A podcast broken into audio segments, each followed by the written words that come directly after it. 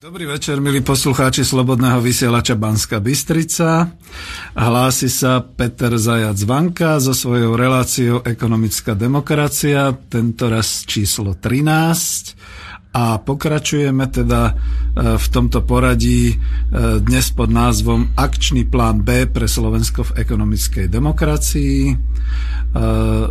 E, som rád, že tu mám v štúdiu a môžem pozdraviť Igora Lacku, ktorý je technik a zároveň občas mi možno bude klásť nejaké otázky, aby ma dráždil a ja budem odpovedať. Príjemný dobrý večer, prajem.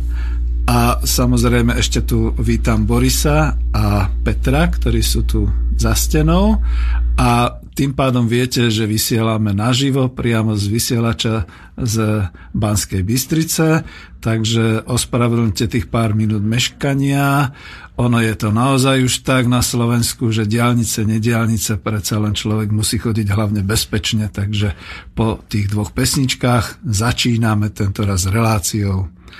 No, je 11. novembra roku 2015, tá, toto v poradí už 13. pokračovanie, tak ako som povedal, sa bude týkať e, znova ekonomickej demokracie, ale toho, čo tam bolo uvedené, to znamená hľadanie nejakého akčného plánu v ekonomike pre čas, keď teda naozaj kapitalizmus spadne v úvodzovkách, keď nastane nejaký finančný chaos, nastanú nejaké hospodárske problémy, nedaj Bože, nastanú aj nejaké sociálne problémy a podobne a ja stále kladem tú otázku, či sme pripravení na takúto situáciu, pretože momentálne to vo verejnosti vrie a na druhej strane e, tá oficiálna časť ako keby nás presviečala o tom, že žijeme takmer v raji. Vidíte, dnes znova smer sociálna demokracia pokračovala v rozbalovaní balíčkov a v tomto balíčku, ktorý dnes rozbalila, ja už to volám, že je to také skrášľovanie kapitalizmu Čiže spolok skrášľovačov zase niečo pridal, zase niečo povedal a všetci máme byť šťastní a spokojní. Ale na podstate a na charaktere našej spoločensko-ekonomickej formácie to nič nemení, čiže stále žijeme v kapitalizme a musíme sa pripraviť na to, ako z toho von.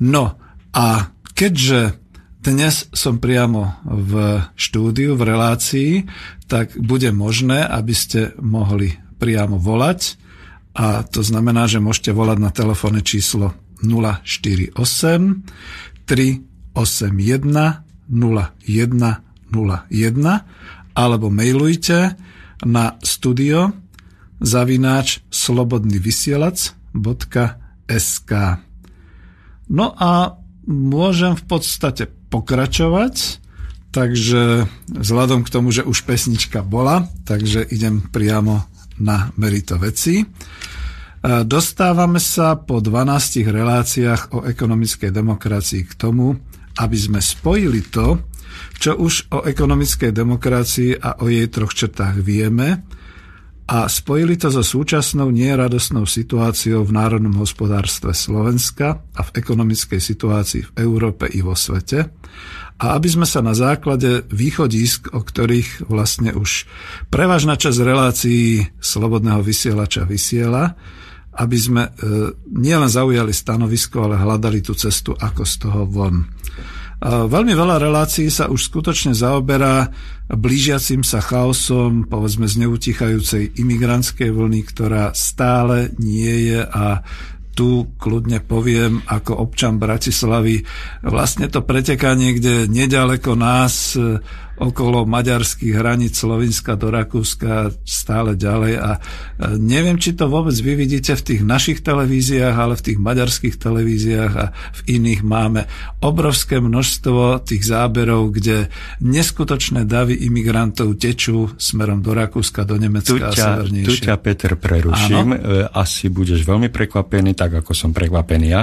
Ešte sme len chvíľočku začali a už tu máme prvý telefonát z Dobre. poslucháča. Dobrý večer, prajem, počujeme sa.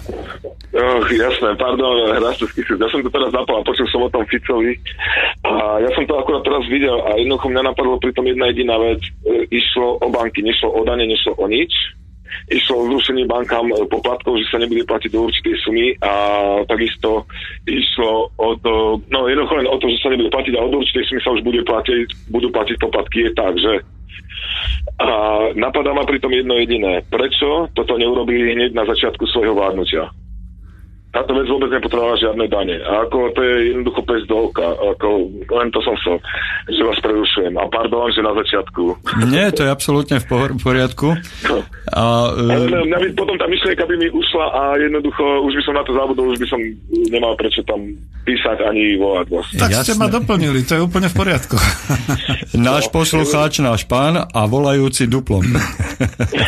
Dobre páni, tak nech sa veľa darí. A ako myslím si, že tieto bavičky balíčky, kedy sa, keď sa to dáva na konci roku, prečo tí ľudia nevládnu tak, aby dávali balíčky ce, priebežne celý rok. Ja si myslím, že keby bola tá priama demokracia, alebo ja som zastanca priamej demokracie, nie som zástupca, alebo som tam není, tak ľudia by si už toto dávno vec zvolili. Ja by som si dokonca dovolil uh, povedať, že by sme si možno zvolili, že za tie peniaze, ktoré tam sú, by nám mala platiť banka úroky. A nie len, že my platiť banke. A, áno, máte pravdu, ale je to v poriadku aj to, čo ste hovorili za prvé ste ma doplnili a za druhé sám by som položil pánu ministrovi financí Kavžimírovi a povedzme aj predsedovi vlády Ficovi presne tú otázku, že prečo vlastne skrášľujeme ten náš kapitalizmus a prečo ho nemeníme zásadne, lebo veď ako volič Smeru ano. v roku 2012 som bol jeden z tých, ktorí sa postavili za ten lavicový program Smeru sociálnej demokracie a dnes vidím, že to je síce trošku lavicové, ale človek nevie povedať, nakoľko 10% lavicového a prečo je potrebné to skrášľovanie, keď e, vláda má naozaj tú silu a tú moc robiť zásadné zmeny, najmä v tejto situácii, v akej sa nachádzame. Ako neberem vám teraz slovo, ale chcel by som potom pokračovať, dobre? Jasne, jasne. Pardon, že som vás prerušil Dobrý. a nech sa mm. páči, ste výborní a tak e, musel som si odkľúť, no. Pardon. Pekný deň prajem. V poriadku, ináč e, samozrejme nevieme, čo to všetko prinesiete. Tento účet, určite to môže vyzerať rozumne, ale napríklad poviem z hľadiska mojej kategórie skupiny čakateľov na dôchodok alebo dôchodcov. My predsa už, pre nás je to vylamovanie otvorených dverí, pretože banky poskytujú tzv. senior konto, kde teda mám nulu, pokiaľ mám naozaj ten príjem okolo tých 350-400 eur. Len nesmiem byť taký rozšafný, aby som si naberal úvery a aby som teda príliš veľa platil a podobne, lebo samozrejme to mi banka zráta. Je to možno dobré opatrenie, ale je to len skrášľovanie, je to proste len namalovanie toho chodníka pred tým jarným počasím, takže dobre. Ale budem pokračovať teda ďalej. My sme sa zastavili presne v tom, že takéto opatrenia, ktoré by nejakým spôsobom zásadne pomáhali pred tou blížiacou sa hrôzou alebo chaosom, pardon, ktorý vyzerá, že skutočne e, nie, že sa blíži, ale on tu už je, len my ho ešte nejak tak nevnímame, pretože e, to vnímajú špecialisti. Od pol deviatej tu budeme mať Mariana Vítkoviča, ktorý povie viac zase k takýmto oblastiam makroekonomie alebo svetovej teda situácie. A ja som si síce tu tak poznačil, že nie som si vôbec istý, či toto vysielanie pomôže nejakej politickej sile na Slovensku, alebo dokonca vítam aj poslucháčov v Českej republike, že v Českej republike dopracovať sa k nejakému názoru o možnosti, kam vyviesť obe republiky v časoch takéhoto nejakého rozvratu. No, vzdychám dosť hlboko, ktorý nás asi nevyhnutne čaká, keď si to človek spočíta a podtrhne ak teda budú tie súčasné mocenské elity ale nielen Slo- na Slovensku, ale aj v Českej republike, v Európskej únii, pokračovať takým tým svojim parademaršom k tomu chaosu ako doteraz, pretože si skutočne musíme uvedomiť, že keby si niekto z mladých výskumníkov všetky tieto body tej budúcnosti e, premyslel, predvídal a potom by to spojil nejakými linkami, asi by sa dopracoval do určitého bodu, ktorý charakterizoval profesor Peter Stanek, že v tomto bode sa to všetko zlomí a nastane skutočný rozvrat, alebo za chvíľu tu bude potom Marian Vitkovič hovoriť, alebo v určitých častiach už ten bod zlomu nastal a My ešte stále nepociťujeme tie dôsledky toho bodu zlomu, ale ten už sa deje, takže pardon, skutočne je to tak, že chcel by som, aby tieto naše myšlienky a toto to, to vysielanie pomohlo takým tým politickým silám, hnutiam, ja to neviem, ako definovať presne, hovorili ste o priamej demokracii, proste aby, aby pomohlo ľuďom zorientovať sa v tej situácii, aká je. A nechcem spôsobiť, že aby sme nejak ťažko spávali v noci alebo podobne, ale skôr naopak, aby sme z toho predsa len našli nejaké body, ktoré by boli východiskom, ktorým smerom sa potom vlastne e, zobrať a ísť. No ale ja nie som politik a preto na odbornej úrovni znova zdôrazňujem, a to už bude skoro ako také taká poučka, ktorú vždy dávam na začiatku, že zamestnanecké samozprávy v rámci ekonomickej demokracie v produkčnej hospodárskej sfére sú tou dominantnou charakteristikou koncepcie ekonomickej demokracie, ktorá bude principiálne zabezpečovať chod ekonomiky formou kolektívneho vlastníctva, teda v družstvách, alebo formou celospoločenského vlastníctva v kolektívoch tých samozpráv zamestnancov štátnych, obecných podnikoch a tak ďalej. Aj v tom čase toho chaosu, len my ešte vlastne sme sa nerozhodli a nemáme založené tieto samozprávy tak, aby už začali fungovať, aby sme mali zabezpečený ten plán B. A tieto Organizácie výrobné zabezpečia aj spravodlivé rozdelenie hospodárskeho výsledku, ktorý bude vznikať a spolu s rozvojom verejného financovania národnej ekonomiky aj rôznych regionálnych projektov, ale bez súkromných investorov a bez finančných trhov a búrs, ktoré budú pravdepodobne rozhýbané. Pardon. No to je to, že som letel po tej diálnici a trošku ma to asi prechladlo. Bez týchto búrz a bez toho chaosu, aby sme zabezpečili rozvoj národného hospodárstva a povedzme pomocou regulovaného férového trhu zabezpečili tovarovú výmenu vo vnútri národného hospodárstva ale aj v obchode medzi krajinami tuto na okolí, bez koristenia, bez korporátnych praktík, teda bez toho monopolizovaného globálneho trhu, ktorý už existuje. To je bodka ku takémuto úvodu. E, ešte pár poznámok, teda, že bude treba veľmi veľa rozumných ľudí a organizátorov, aby zabezpečili takéto právne aspekty, aj hospodárske, a ja si myslím dokonca aj politické, ja kladem v tejto relácii dôraz na tvorbu a rozvoj týchto samozpráv zamestnancov, družstiev, na tvorbu znova národohospodárskeho komplexu Slovenskej republiky, ktorý je momentálne, no nechcem povedať rozvrátený, ale teda dosť oslabený, ak by som to povedal veľmi optimisticky. A stále, tak ako minule, zopakujem, že si začínam uvedomovať spoločenskú zodpovednosť toho osvetového šíriteľa týchto ideí, pretože tá situácia u nás aj vo svete skutočne nevyzerá tak ružovo, ako by podľa oficiálnej propagandy mala a e, tu máme skutočne riešenie na dosah takouto svojou organizáciou, seba uvedomením si toho, čo máme doma, s čím môžeme začať.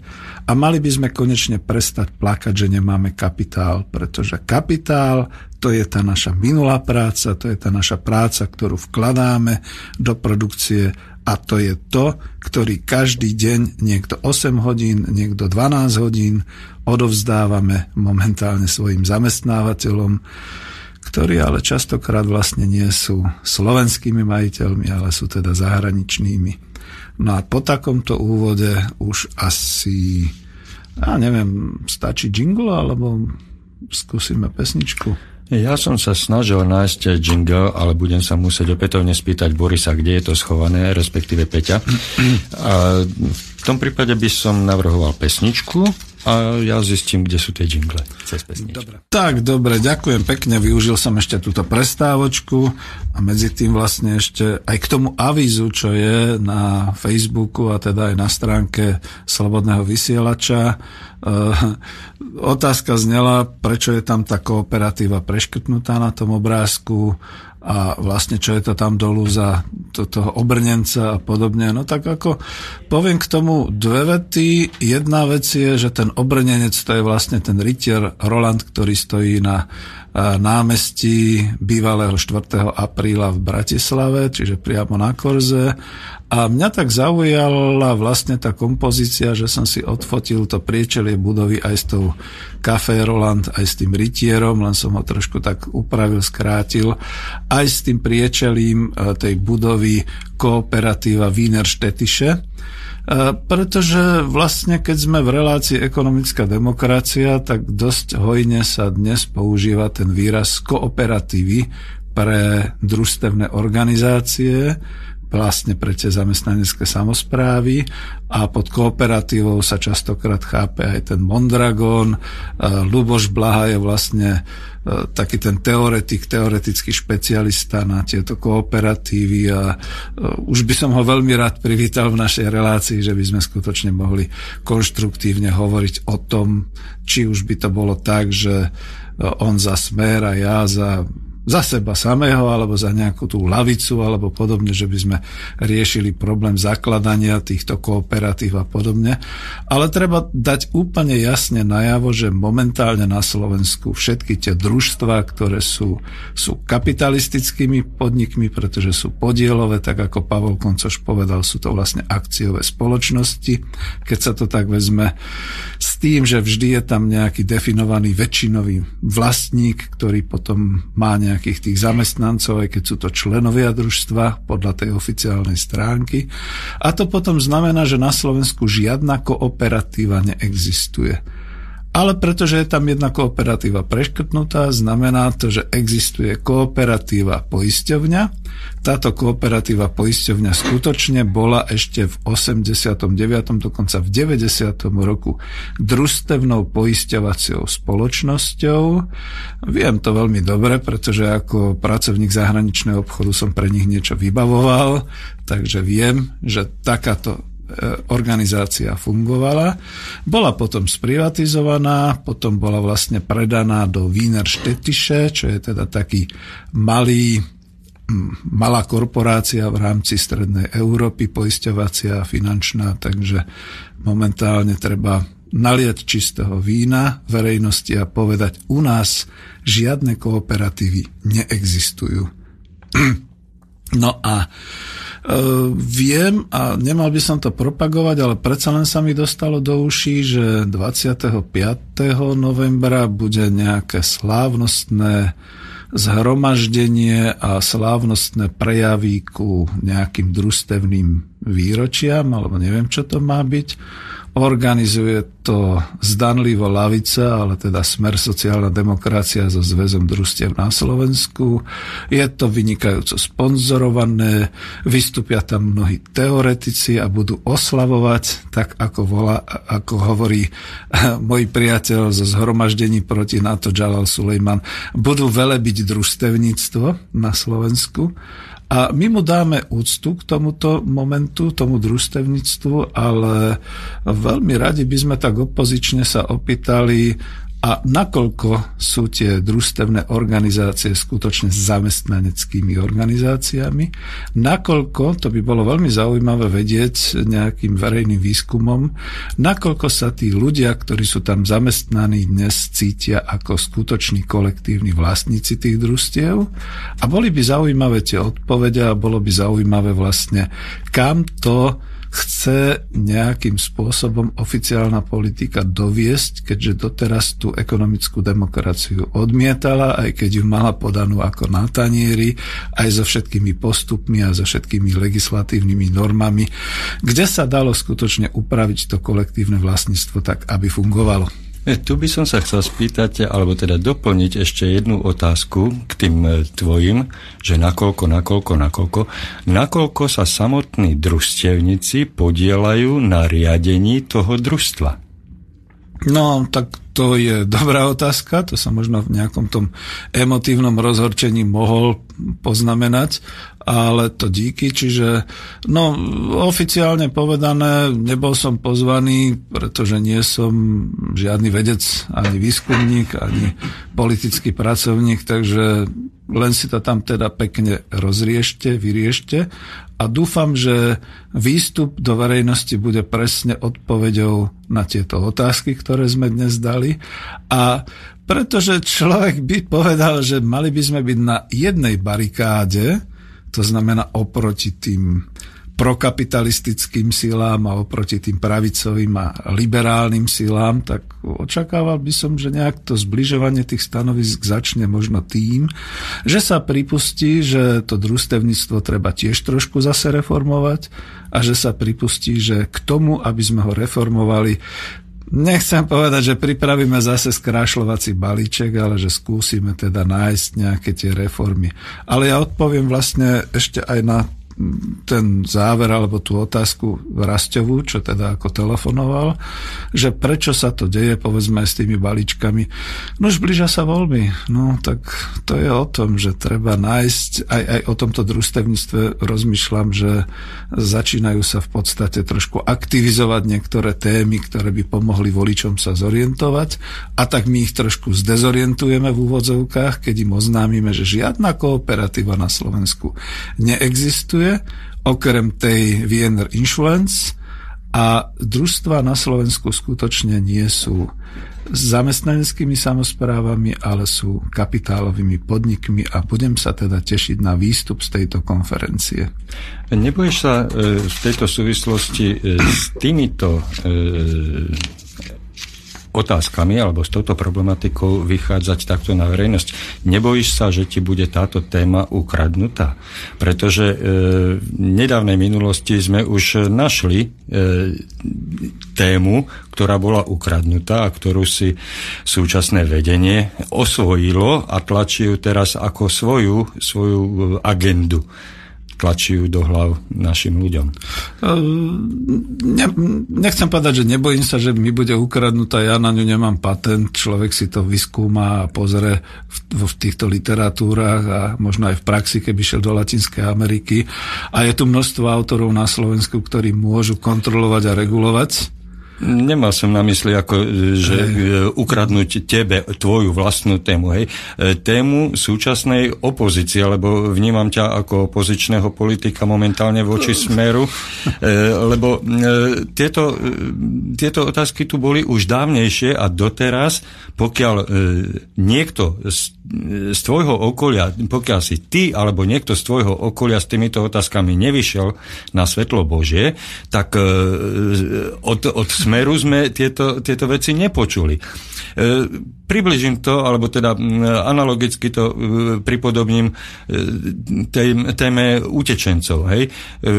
Jeden z prvých, hej, alebo tak viditeľne s témou utečencov vyšiel tu na Kotleba a aktivisti, hej, a začneme chrániť svoju krajinu, začneme chrániť Slovensko, začneme chrániť e, hranice, hej, a táto téma bola smerom ukradnutá a dneska je prvý, kto kričí alebo volá po ochrane hraníc a Slovenska a proti utečencom je e, náš premiér.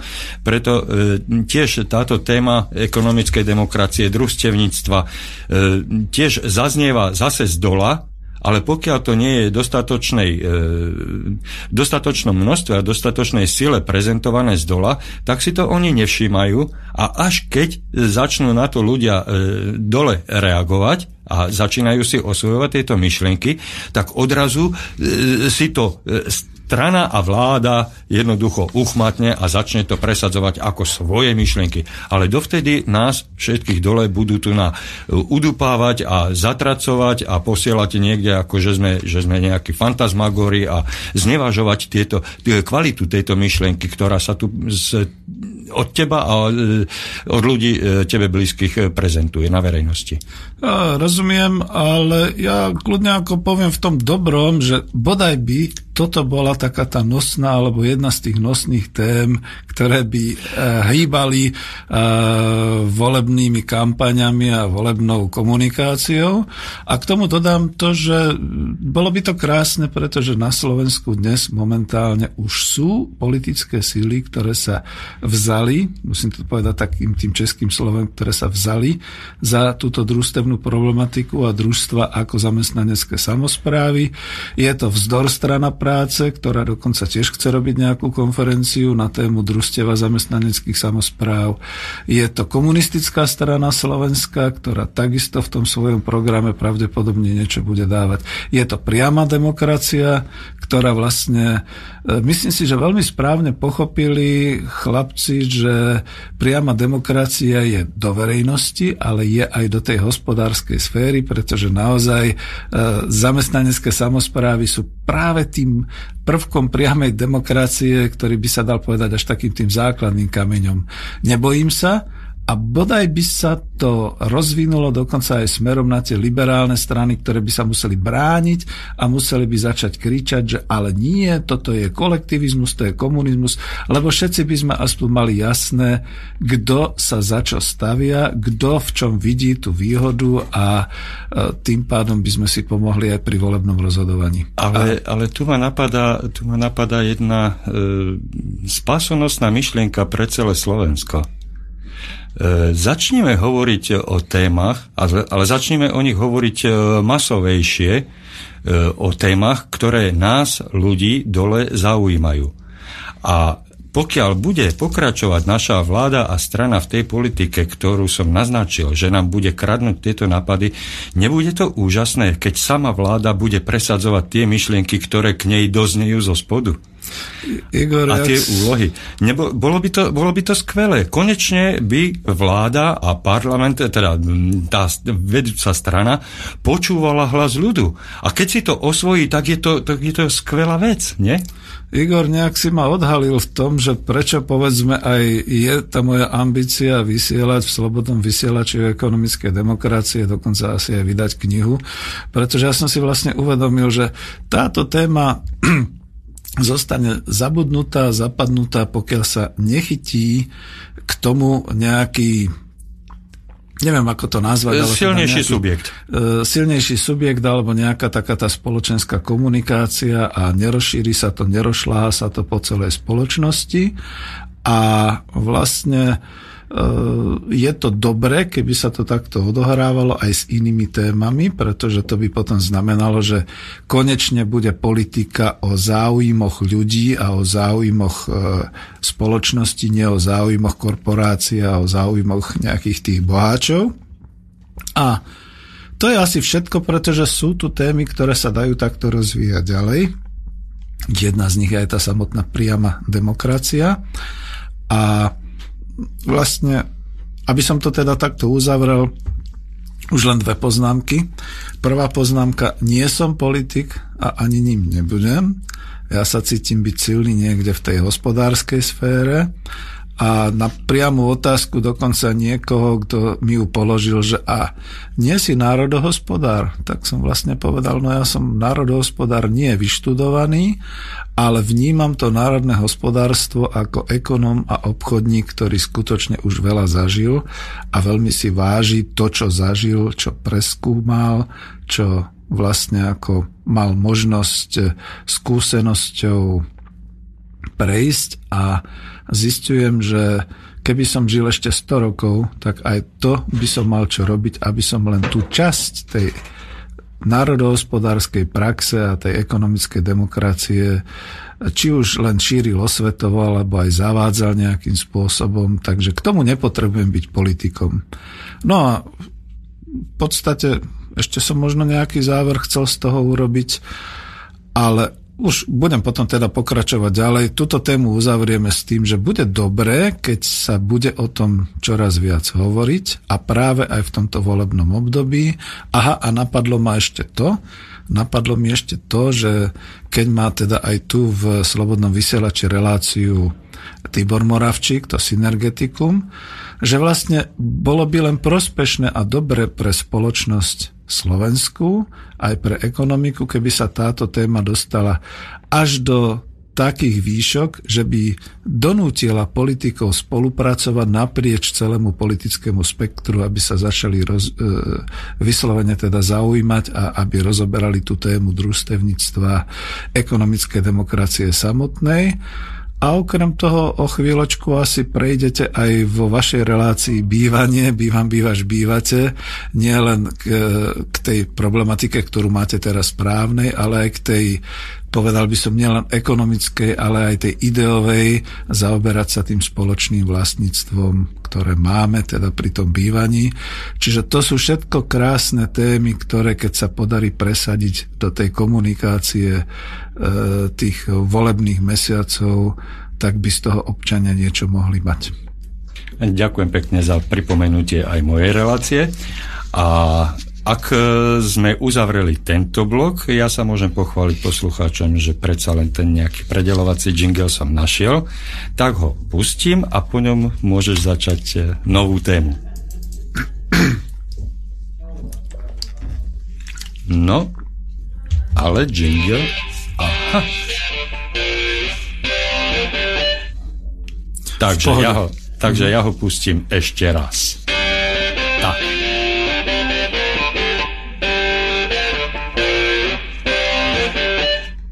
Uh, vieš, aká je história tohoto jinglu? To je z tej pesničky Money for Nothing, čiže peniaze na nič, ako vyslovene kultová pesnička a schválne som ten jingle dal nielen kvôli tomu, že je trošku taký drsný, ale vybral som ho aj kvôli tomu, že skutočne smerujeme týmito reláciami k tomu objasneniu, že tie peniaze sú na nič, pokiaľ za nimi nie je niečo iné. Pretože na peniazoch môže niekto sedieť ale z peňazí, zo zlata ani z diamantov sa nikto nenakrmí, ani e, neslúžia na zakrytie, ani na zaodenie, takže začníme pomaly búrať tie floskule, ktoré vznikali počas 26 rokov toho nášho krásneho kapitalizmu o tom, že máš peniaze, máš všetko, máš kapitál, môžeš začať niečo robiť.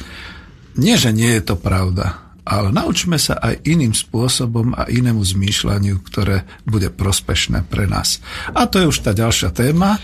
Neviem, či chceš pustím ťa, pustím ťa do novej témy, ale až potom, keď e, zdvihneme telefón nášmu poslucháčovi. Dobrý večer, počujeme sa. Dobrý večer, tu ešte Petrucha zo Šamorína. Nech sa páči. No, ja nechcem byť e, zlý, ale páni, keď si tam tak dudúkate a ja, ja vám musím tak nejako prerušiť tie rúžové sny. Aha. Tu ak niekto preberá nejaké myšlienky, tak samozrejme, že on ich nemá v úmysle zrealizovať. On má v úmysle iba dať ľuďom to, čo chcú, v tom zmysle, že prelepiť im oči nejakou páskou, ale nič reálne a nič použiteľné z toho nikdy nebude. Štefán, Štefán, smer, Štefán, pozeráte sa na to čierne, cez čierne okuliare. Skúsme byť trošku optimisti. Skúsme e, trošku to, to veriť. Pekné. E, áno, jasné, ale keď si vezmete, že smer to sú iba kulisy pred tými najhoršími mafiánmi, ktorí v tejto gubernii sú, tak naozaj akože oni nedovolia, aby, sa tu niečo, aby tu niečo zdravé narastlo. No na margo toho, čo hovoríte, naša relácia, alebo teda Petrová relácia, ktorá tu zaznieva, je absolútne o ničom, pretože ak e, nenájde e, živnú pôdu dole, alebo takto, vy hovoríte, že máme sedieť so založenými rukami a nesnažiť sa o nič. Pre, prečo mi podsúvate takéto veci? No ja sa pýtam, ja nepodsúvam. No. Igor, nerozčuluj Štefana. No lebo, lebo takto, som to, takto som to pochopil, lebo e, ak my sa nebudeme e, baviť o týchto témach, tak e, nikdy nevídu na svetlo Bože a v takom prípade nám ich ani nikto nebude môcť, jak som povedal, ukradnúť alebo teda použiť. Hej? A mm-hmm. či, ak ich, ak ich použije náš priateľ alebo nepriateľ, m, hovorím sám za seba, mne je to absolútne jedno. Ak to zrealizuje, ak to zrealizuje podľa našich predstav, no tak je to dobre. Práve v tom je problém, že on to bude realizovať podľa predstav. No ale na to sme tu my. Na to sme tu my, aby sme ho u, u, ukočírovali, udržali v tých mantineloch. Ak budeme vidieť, že sa to hýbe niekde inde, tak e, urobíme ďalší krok. No. V pohode. Štefan, hej, rozumiem hej. vám. E, ešte dopovedzte, čo ste chceli. Mhm. Nič, ja len, že, že tu sme bojovali sme o pitnú vodu a to sme v podstate tiež viac menej prehrali. Akože že no, ten vývoz hej. pitnej vody sa umožnil. Vedelo že, sa to že nie úplne v takej podobe, mm. v akom to plánovali, ale v konečnom dôsledku nám to až tak veľmi nepomohlo. Skrátka sa tie, sa tie dvierka otvorili napriek nášmu odporu. Rozumiem tomu skepticizmu, Štefan, a e, to je v poriadku, no tak už som tu upozornil Igora, že nemusí až tak obhajovať, pretože mnohé veci sú naozaj trošku, skoro by som povedal, až na tragickej úrovni. Ale díky pekne. E, môžem hovoriť už ja, či chcete ešte niečo dodať? No, e, nie, teraz, akože dobre, tú, túto tému môžeme teda uzavrieť. Mm-hmm. Ja, ja, ja by som bol veľmi šťastný, keby to takto fungovalo, len na základe tých zákonitostí, ktorým zase ja sa snažím rozumieť, alebo do ktorých vnikám, tak vidím ešte ďalšie akože e, povedal som zádrhele alebo nejaké háčiky, ale tak toto by som nechcel teraz Uh, veď, akože rušiť tú tému. Štefán, ja som vám už aj navrhol, že my sa môžeme stretnúť Čamory nie je tak ďaleko od Bratislavy, takže niekedy... Ja chodím uh, ináč do Bratislavy, no, takže nie tak, je problém ani v Bratislave sa stretnúť. Dáme si Aupark alebo nejakú kaviareň a podiskutujeme, ale to som veľmi ja rád. Som za. Hej. hej, hej, veľmi rád. Tak si to vymeníme na Facebooku všetky kontakty. Uh, Štefan, díky. Skúsim teda zareagovať a Dobre, ako... ďakujem. Do počutia. ďakujem aj ja. Uh, vidíte, no tak hneď ste túto môjho uh, kolegu rozčulili, ale to je v poriadku, pretože uh, my sa snažíme naozaj budovať to tak, ako vlastne je tá relácia, to synergetikum, čiže hľadáme tie optimálne a také nejaké spoločné témy, aby sme spolupracovali. A to, čo hovoríte, je samozrejme, no veď ja som sám hovoril, že cítil som sám to zneužitie tej vedomostnej ekonomiky vlastne tou vládnou špičkou, ktorá z toho urobila niečo iné. Takisto sa môže stať aj teraz, ale od toho, a je práve dobré napríklad optimistické, že budú voľby, od toho vlastne je tá momentálna situácia, že keď sa o tom bude hovoriť, vlastne tí, ktorí chcú naďalej potom vládnuť po voľbách, si budú musieť uvedomiť, že toto je tá téma, ktorej sa musia venovať, už konec s krášľovacím balíčkom a naozaj začať nejaké zásadné zmeny aj v tej ekonomike, aj v týchto vlastníckých vzťahoch a podobne, pretože nielen, že ľud si to želá, že teda by to bolo takto ako definované, ale že to bude možno aj východisko z toho marazmu, ktorý, ktorý sa blíži, ktorý pokiaľ nie sú úplne, teraz to poviem škaredo, trafení, tak si to musia uvedomovať a pokiaľ sa chcú ďalej zaoberať tým, že sme stredovou až lavicovou stranou a vládou, tak to budú musieť pripustiť. Ale hovorili ste dobre, hovorili ste skepticky, tak ako množstvo mladých ľudí dnes hovorí a vlastne ma prekvapujete v tom, že skôr my starší by sme mali byť tí skeptici a ono to občas vychádza od vás. Ale my sa potom stretneme, to si dáme potom na Facebooku a vy ste vlastne urobil taký predel možno namiesto toho jinglu do tej ďalšej, ani nie že témy, ale teda to má byť pokračovanie v tom prehlbení v tom, čo chcem hovoriť o tom akčnom pláne pre Slovensko. A uh, ja to začnem tým, pokiaľ teda nebude telefonát alebo mail, začnem to tým, že vlastne uh, ja sám tak sa cítim, že tie roky 2014-2015 sú také nejaké prelomové aj pre Slovensko a vlastne pre celú túto strednú Európu, aj pre to bývalé Československo, tak ako boli tie roky, keď sme vždy hovorili, že každých 20 rokov sa vlastne tá situácia zmení a skoro až diskontinuentálne, čiže protichodne sa začne odvíjať. A ja mám taký pocit, že keď hovoríme o tom akčnom pláne, že nám ani moc veľa času nezostáva na to, aby sme široko nejak osvetovo oznamovali e, verejnosť občanov s celou koncepciou ekonomickej demokracie. Možno to bude forsírovať práve táto predvolebná komunikácia. A teda, že e, hľadáme nejakú tú možnosť vytvárať na území Slovenska také podmienky pre vlastné hospodárske vzťahy a pre produkciu vlastných tovarov a služieb priamo sem pre obyvateľov Slovenska. A to v čase, v ktorom sa môže teraz to odvážne poviem, v ktorom sa môže začať rúcať ten európsky hospodársky systém a bude nutné si udržiavať nejakú nezávislosť alebo udržiavať v chode nejakú ekonomiku napriek tomu, že tu budú tie e, zahraničné investorské spoločnosti, že máme spoločné euro, Možno, že bude chaos na hraniciach, možno, že bude aj rozvrat tej eurozóny, teda všade tam, kde sa účtuje v eurách, pretože e, keď to dnes naozaj niekto tak nakreslí nejak, podľa nejakých tých bodov až do nejakej tej e, línie, tak určite vidí, že aha, ale v tom roku 2016, pokiaľ sa teraz neurobili nejaké kroky, to bude veľmi horúce a problematické. A už nehovoriac o roku 2017, keď si nikto nevie predstaviť, čo to všetko spôsobí, keď tu budú skutočne milióny migrantov, to nehovorím ako nejak antimigrantsky, ale hovorím ekonomicky, pretože títo ľudia začnú používať euro, títo ľudia začnú používať európsky sociálny a hospodársky systém, budú v ňom aktívni. E, napriek tomu budú ďalej nejakým spôsobom zaťahované možno európske štáty do vojny, do, ne, do neriešenej situácii na Ukrajine a podobne. E, kríza, ktorá je momentálne odbytová, sa preleje do nejakej ďalšej krízy, čo by som sa rád opýtal možno Mariana Vitkoviča od pol deviatej a veľmi rýchle tu môže nastať chaos.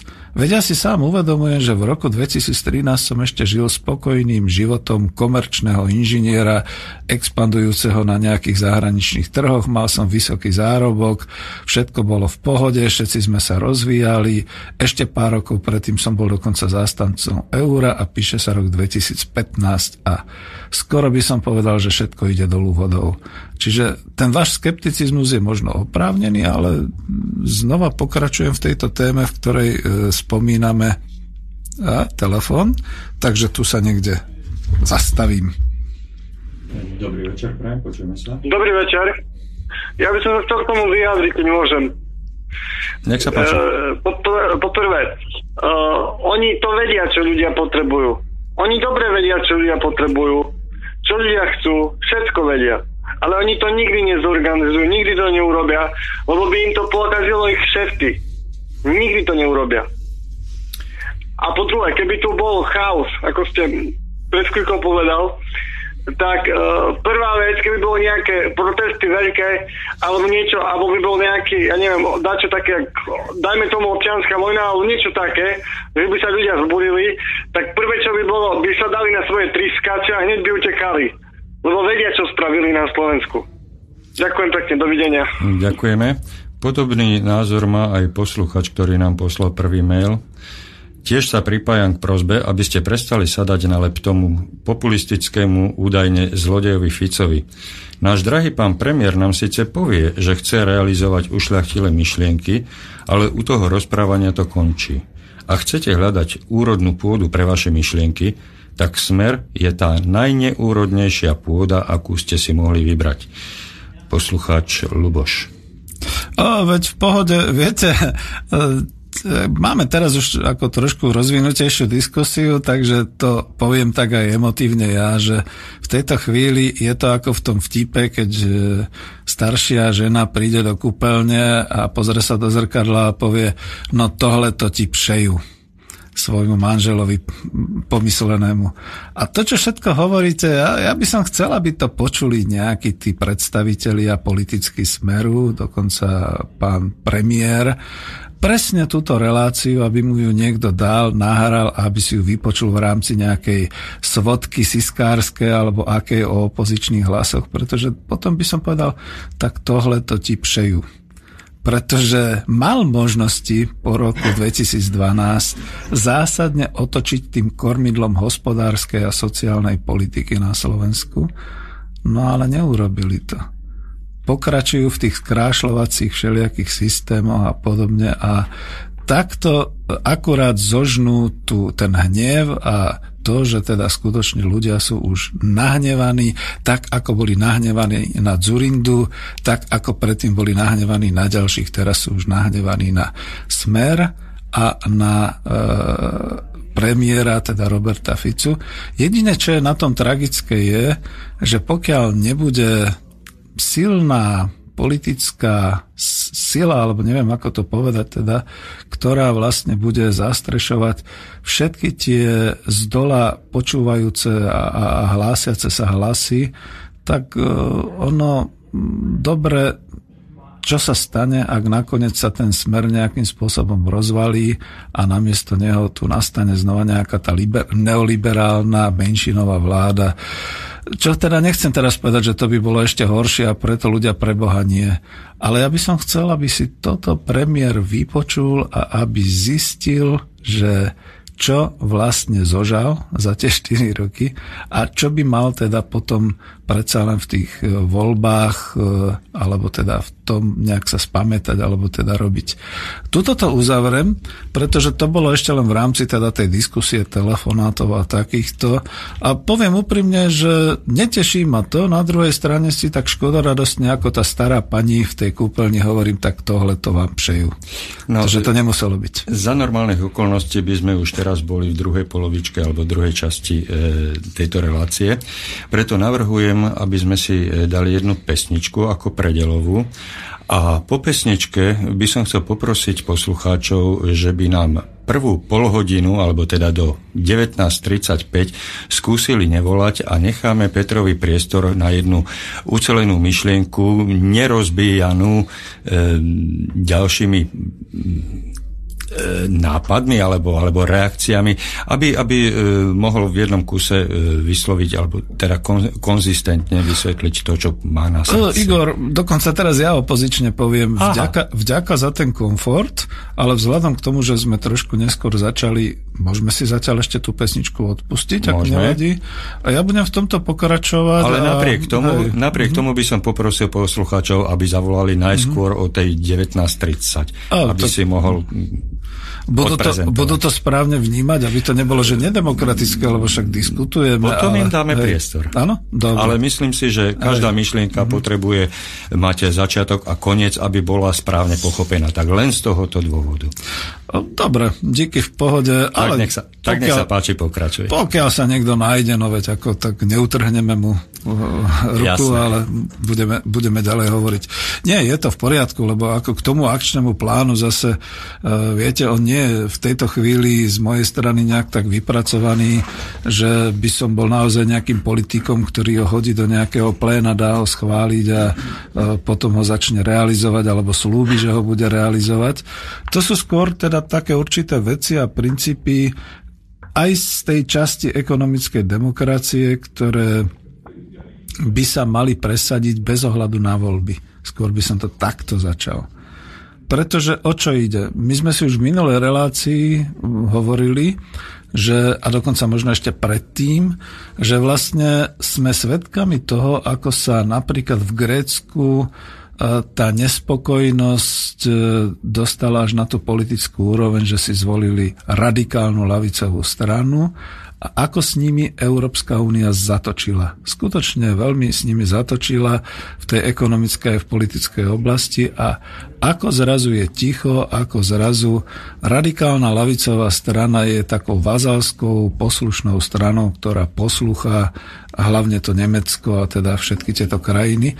A došli sme na to, a nie len my tu v Slobodnom vysielači, ale naozaj množstvo ľudí, že ako okrem toho sa čo mal tie nejaké finančné nápady a možno mal v tomto ten plán B, všetci ostatní nemali nič. A my možno nevieme, možno je tam naozaj tá jazyková bariéra, ale nevyzerá to tak, že by oni boli pripravení na základe toho volebného výsledku uskutočňovať, skoro by som povedal až také tie revolučné zmeny s kapitalizmom a s hospodárstvom, so sociálnym pro- programom v Grécku a podobne. To sa nedeje. Skôr to vidíme niekde inde a zase tam máme bariéru, že toto sa predsa darí v latinskoamerických krajinách, vo Venezuele, v ďalších krajinách. Dokonca prichádzajú hlasy, že toto sa udialo na Islande, čo je tiež zaujímavé A potom je tá otázka, že dobre, tak hovoríme o akčnom pláne na Slovensku, len ja stále ako podotýkam, že najjednoduchším riešením sa mnohým na ľavej strane toho politického spektra aj na Slovensku zdá uh, byť proste takým vyhlásiť nejakú revolučnú premenu kapitalistického systému a tak ďalej. A znova im zdôrazňujem, a čo budete robiť deň po. Čo urobíte po vašom víťazstve, čo urobíte, keď naozaj všetci zložíte nejaký slub v tej Národnej rade, alebo teda keď už bude dobojováno, keď už teda na uliciach e, budú vysieť červené zástavy a budeme spievať internacionálu. Čo urobíme potom? No a to je vlastne o tom, že ten plán B, ten akčný plán B by e, mal byť nejak uskutočniteľný, pretože momentálne naozaj žijeme v takých globálnych podmienkach, ktoré vytvárajú z takýchto plánov akokoľvek pekne skonštruovaných iba takú tú bohapustú utopiu, a to momentálne si myslím, že najmenej tých 5 až 10 rokov nebude uskutočniteľné, čiže musíme začať z dola a veľmi postupne a takouto prípravou naozaj, ako som spomínal, toho Karvaša a toho Zaďku. Doslova by som povedal, pod lampou býva najväčšia tma, čiže niekde tu uprostred toho nášho drsného kapitalistického systému. No a skutočne e, v tejto chvíli môžem vlastne k tomu plánu B priradiť len e, znova e, nejaké tie podrobnosti z tých test o tom, že je potrebné vytvárať tie výrobné organizácie na báze kolektívneho vlastníctva. Tomu nebude brániť momentálne nikto. Dokonca znova sa oprieť v tejto chvíli už aj o tú silu, ktorá existuje, že ešte stále sme napojení na množstvo tých všelijakých programov ekonomických z Európskej únie. Minule sme to tu riešili, že ako je to s tým mladým farmárom, to, čo vyhlásilo ministerstvo polnohospodárstva.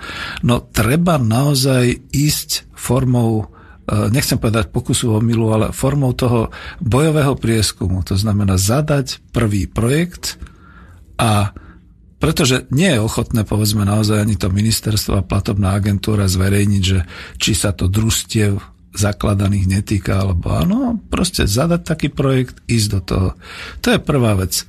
Zakladať takéto samozprávy, zakladať družstva, vytvárať tieto možnosti a tu viem a vieme teda mnohí pomôcť práve tým, nielen poradenstvom, ale aj definovaním, v ktorých oblastiach to je možné kde už dnes e, je potreba nejakej tej, e, nechcem povedať, e, nejakého toho tovaru alebo nejakej tej služby, ktorú vieme zaplatiť my. Nakoniec celá ekonomika sa vraj teraz viaže na spotrebu domácnosti, no tak treba rozmýšľať. Ja dám taký príklad, ale chcem potom pokračovať v tých ďalších e, tézach. Ja dám taký príklad, ktorý som si uvedomil, keď som ešte pracoval na ukrajinskom trhu, dokonca už počas tej občianskej vojny, že veľký priemyselný kombinát, ktorý predtým vyrábal letecké motory a vyrábal takéto technické záležitosti, vzhľadom k tomu priebehu občianskej vojny vo svojom závode, ktorý sa ocitol na Donbase, čiže na tej strane e, prehlásenej samostatnej republiky Doneckej, mal veľmi rýchlo potom takú nejakú ponuku na internete, kde ponúkal nejaké výrobky do domácnosti, veľmi jednoduché, veľmi lacné a tak ďalej. A to, to vlastne ako u nich riešilo tú situáciu s tým, že tak dobre sme závod, ktorý sa ocitol odrezaný od toho ostatného kombinátu. E, my tu nejak živiť ľudí musíme, musíme vyrábať, tak zrazu našli niektoré veci, ktoré povedzme, bolo treba v tých domácnostiach a začali to vyrábať a začali to produkovať. Neviem, aká je tam teraz situácia, ale povedzme, toto bol taký príklad úplne až z dola takejto cesty, čím sa zaoberať, povedzme, pri vzniku týchto výrobných organizácií a ako sa rozhliad, rozhliadať okolo. Vyvolá to zrejme odozvu, Igor, čiže už v pohode, ako keď budú nejaké reakcie v tom zmysle, že no dobre, ale jak to bude potom s tou našou konkurenciou vo svete? Už sme to opakovali minule, opakujem to znovu. My v tejto chvíli a v národnej ekonomike Slovenska nepotrebujeme konkurovať žiadnym nadnárodným spoločnostiam, my potrebujeme vyrábať pre naše domácnosti, pre našich ľudí, pre náš trh a toto bude dôležité na rozbeh pardon, celého toho hospodárstva. No je tu druhá téza, respektíve je tu teda oblasť verejných financií. E, takisto viem, že sa dostáva do rôznych politických programov lavicových strán, štátna banka, teda e, premena niektorých tých komerčných bankových ústavov na verejné, čo je veľmi dobré, čiže to je znova záležitosť, ktorá sa dá robiť, samozrejme, musia byť na to odborníci, ktorí budú vedieť presne nejakým spôsobom dávať pozor, aby sme v tejto chvíli príliš nenarazili na tú európsku legislatívu a len sa pripravovať na to, čo môže nastať v takom čase Č, keď skutočne ten chaos nastane. A potom je tu tretia oblasť, to sú trhy, to znamená, e, znova viem, že niektoré politické síly hovoria trhy, trhy nechceme a tak ďalej, skôr teda tie lavicové. E, u tých ostatných samozrejme, že trhy akceptujú, ale nechceme korporátne trhy, chceme to riešiť e, skutočne spravodlivou výmenou tovaru, férový trh a tak ďalej. Treba sa na to pripravovať, pretože v tom bode chaosu alebo v tom bode zlomu to môže naozaj vyzerať tak, že keď to nastane, tak potom budeme možno odrazu hodení do tej situácie, že bude treba okamžite e, organizovať a vyrábať to je prvá časť. Zároveň bude treba financovať, to znamená, aby sme mali nejaké tie verejné finančné inštitúcie a prípadne pripravovali vlastne celú tú finančnú sféru na to, že prejdú nejaké tie toky financií iným spôsobom ako doteraz. A to tretie bude sa týkať vlastne toho obchodu, že bude treba okamžite nadvezovať nové distribučné cesty, okamžite riešiť, riadiť ten obchod iným spôsobom. A toto všetko sa vlastne v tom pláne B niekde nachádza a niekde sa odráža.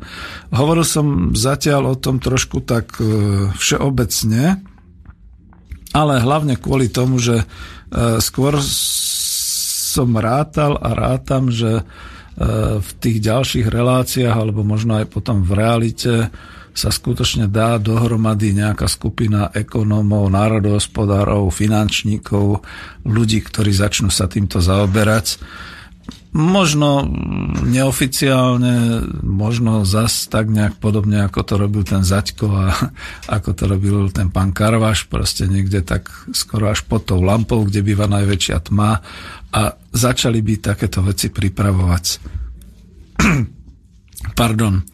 Eh, ja som to nazval, že eh, v lone tohoto kapitalistického systému pravdepodobne budeme musieť byť schopní založiť základy takého nového spoločenského ekonomického zriadenia s tým, že my sa touto cestou potrebujeme uberať skutočne presne kvôli tomu zlomovému bodu, keď jedného dňa, tak ako bolo neuveriteľné pre nás, že sa e, sem hrnú imigranti, tak ako bolo neuveriteľné pre nás, že sa dohodla nejaká pôžička Ukrajine a na druhej strane e, sme nedovolili Grécku a tak ďalej, všetky tieto veci, čím sa povedzme s eurom nejak hýbalo a so všetkými tými aktívami Európskej únie a všetkými takýmito vecami, že nastane situácia, že tak, a v tejto chvíli tie nadnárodné korporácie zistia, že už nepotrebujú byť na Slovensku, čiže sa začnú dvíhať. A to dvíhanie u jedných bude povedzme z mesiaca na mesiac, to sú všelijaké tie montážne výroby, tak ako som minule spomínal v, v tých priemyselných parkoch. Teraz si predstavte, čo nastane v takom kechneci, keď sa zdvihnú všetky tie montážne e, závody a montážne haly a, a zrazu tie fabriky pôjdu niekam inám. Nešpekulujme, kde teraz. Proste pôjdu inám. Možno naspäť do Nemecka, pretože tam bude veľmi veľa tých imigrantov, ktorým bude treba poskytnúť nejaké pracovné miesta a podobne. Čo sa stane u nás? No, silná nezamestnanosť, e, Myslíte, že tomu zabráni povedzme nejaké štátne vládne rozhodnutie, keď máme natoľko liberalizované prostredie, že to by museli naozaj nejak kriminálne robiť, aby E, skutočne musela zasiahnuť policia a povedzme prokuratúra a podobné veci. Veď sa to doteraz nedialo ani u tých očividných príkladoch, ten, čo to bolo za toho priemyselníka, keď proste v lete prišiel, dal tým ženičkám dovolenku, zbalil všetko zariadenie a prevexloval ho niekam do Rumunska, tuším, nehal tu pomerne veľa dlžôb, neplatil ani na daňovom úrade a do dneska sa nič nedeje, aspoň som nepočul, už vidíte, už som aj zabudol meno tej firmy a toho podnikateľa, ktorý toto takto urobil, tuším pred dvoma alebo troma rokmi. Porozmýšľajme o tom. Čiže toto bude jedna vec, zdvihnú sa firmy, postupne sa za nimi zdvihnú aj tie veľké korporácie, to znamená, že teraz to vyzerá, že by som strašil, ale povedzte si, čo sa môže stať s Volkswagenom, keď sa zistí, že skutočne skutočne nezvládne momentálne ten útok na neho týkajúci sa tých obvinení a pretože mu padajú aj hodnoty majetku v akciách, padá aj odbyt, začne prepušťanie, prípadne začne sa stiahovať do svojej materskej krajiny. Veď tam bude mať za tým plotom tisícky imigrantov, ktorých veľmi rýchlo naučí tým operáciám, ako robili naši. E, odídu aj títo a čo nám zostane na Slovensku? Ďalšie hnedé haly, ďalšie e, opustené výrobné areály, ktoré už vlastne nebudú mať žiadnu náplň a veľmi sklamaní developeri, pretože tu nejde len o to, že čo národné hospodárstvo, ale aj čo tí naši slavní podnikatelia, ktorí teraz ťažia z toho, že tam teda poskytujú služby, energiu, elektrínu, všetko ostatné. Zrazu sa všetci zdvihnú a odídu. No, problém. Druhý problém bude v bankách, komerčné banky. Dobre, povedzme si, že teraz napriek všetkému tými skrášľovacími opatreniami ich e, vláda Smeru dráždi. Každopádne, keď banky zistia, že niekde inde to môže byť lepšie a že kvôli nejakému 5 miliónovému trhu na Slovensku sa im neoplatí, tak začnú zatvárať svoje kamenné pobočky, začnú prepúšťať, stiahnu svoj finančný kapitál a v žiadnom zákone nemáme napísané, že tieto banky tu musia byť väčšine alebo že tu musia zostať. Jednoducho sa zdvihnú a odídu, alebo tak, ako sa stalo znova z tej skúsenosti z Ukrajiny, e, povedzme tak, ako to bolo na Kríme, zrazu zo dňa na, deň, alebo na Dombase počas občianskej vojny zo dňa na deň prestanú fungovať bankomaty, vaše bankové karty, aj keď na nich budete mať 100 tisíc eur, vám budú na nič, a vy sa darmo budete tešiť, že však nevadí, však vláda nám garantuje. Vláda garantuje, ale nehovorí kedy či to bude o 5 rokov, o 4 roky, o mesiac, určite nie o mesiac, ale bude to veľmi dlho a s vašim právnym nárokom na vyplatenie peniazy môžete žiť aj do, až do svojho skonania s tým, že vaši vnúci možno zdedia toto dedictvo právneho nároku vyplatenia týchto súm. To je kruté, ale je to tak. No a čo sa týka trhov, kde je napísané, že v prípade, že sa splní teda tá zmluva TTIP, prípadne, že sa nejak iným spôsobom rozvinú nejaké ďalšie e, obchodné zmluvy medzi Európskou úniou a medzi inými zoskupeniami a podobne, že to nezasiahne Slovensko tak citlivo, ako to momentálne zasiahlo pri tom Nord Streame, to znamená pri tom, keď už aj naozaj premiér je rozčúlený, že jednoducho si tie veľké korporácie povedia, obyďme Slovensko, tam to nemá význam. E, pre nás je to len technický problém, tu zavreme, tam zavreme a je to hotové a pre nás to bude hotová katastrofa, čo sa týka trhov. Veď nikto nehovorí o tej katastrofe, čo sa týka trhov, že skutočne boli zavreté mnohé výrobné prevádzky, ja som o tom minulý rok písal, tých e, sedem fabrík, ktoré hlavne vraj teda pre príčinu odbytu straty trhu na tých východných teritóriách ruských hovoriacich vlastne kolabovali.